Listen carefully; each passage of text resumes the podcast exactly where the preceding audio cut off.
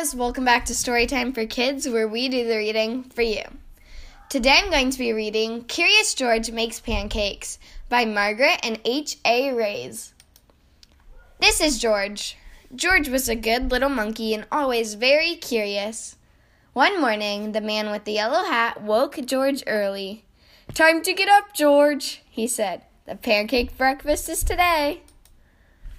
George loved the pancake breakfast. It was a fundraiser held every year to make money for special programs at the Children's Hospital. Besides eating pancakes, there were all kinds of games to play. Even the mayor came to play and eat. But first, he gave a welcome speech. Thank you all for coming, the mayor said. We appreciate your generous support. He thanks all the volunteers who were helping that day, and finally he said, Please enjoy yourselves and the pancakes. When the mayor finished, the man with the yellow hat said, George, I'm going to buy our tickets. Please wait here and don't be too curious. George waited like a good little monkey, but mmm, something smelled good. Could it be the pancakes? George was curious. He followed the delicious smell and found a wood griddle full of pancakes. George watched as the man poured little batter circles and flipped them up in the air. It looked like fun to make pancakes. George wanted to help. On a table near the griddle was a basket full of blueberries. These pancakes needed blueberries, George thought, and he sprinkled some on the top.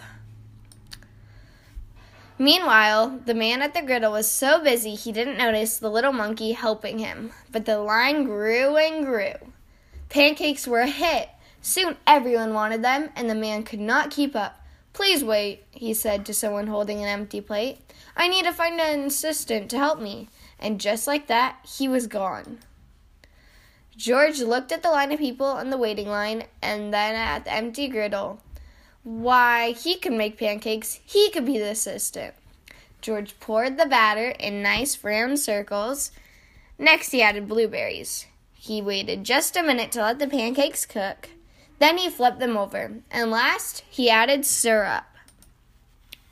The line for pancakes was enormous, but with four hands, George made quite a chef, and no one's plate was empty for long. I've been coming to this breakfast for years, a man said, but I've never seen pancakes made like this before. I've never eaten this many pancakes before, said a girl.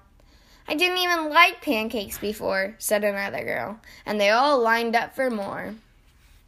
When the man returned with his new assistant, he was shocked to ma- see a monkey making the pancakes. This is no place for a monkey, he yelled and began to chase George.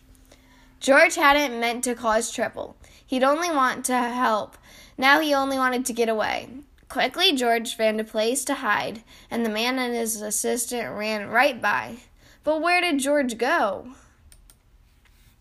When it was safe to come out, George jumped down. He was covered in syrup like a pancake, and he was sticking to everything. George was curious.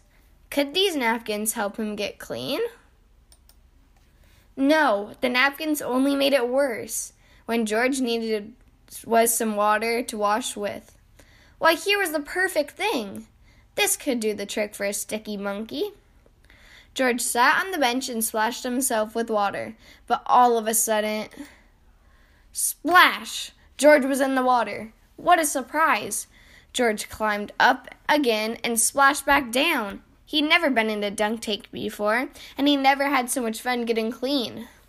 Soon everyone was having fun, and the line at the dunk tank grew even longer than the line for pancakes. Later, the mayor came by. I've heard all about your delicious pancakes, he said. You made our fundraiser a big success, and I have a special favor to ask you. At the end of the day, George got to present the monkey from the fundraiser to the president of the hospital. Thanks to you, George. This has been our best year ever, she said. Will you come back and make pancakes again next year? George nodded, and everyone cheered. Bye, guys. Thanks so much for listening to Storytime for Kids. Make sure you follow us on Instagram at Storytime for Kids Podcast, and we'll see you next time. Bye.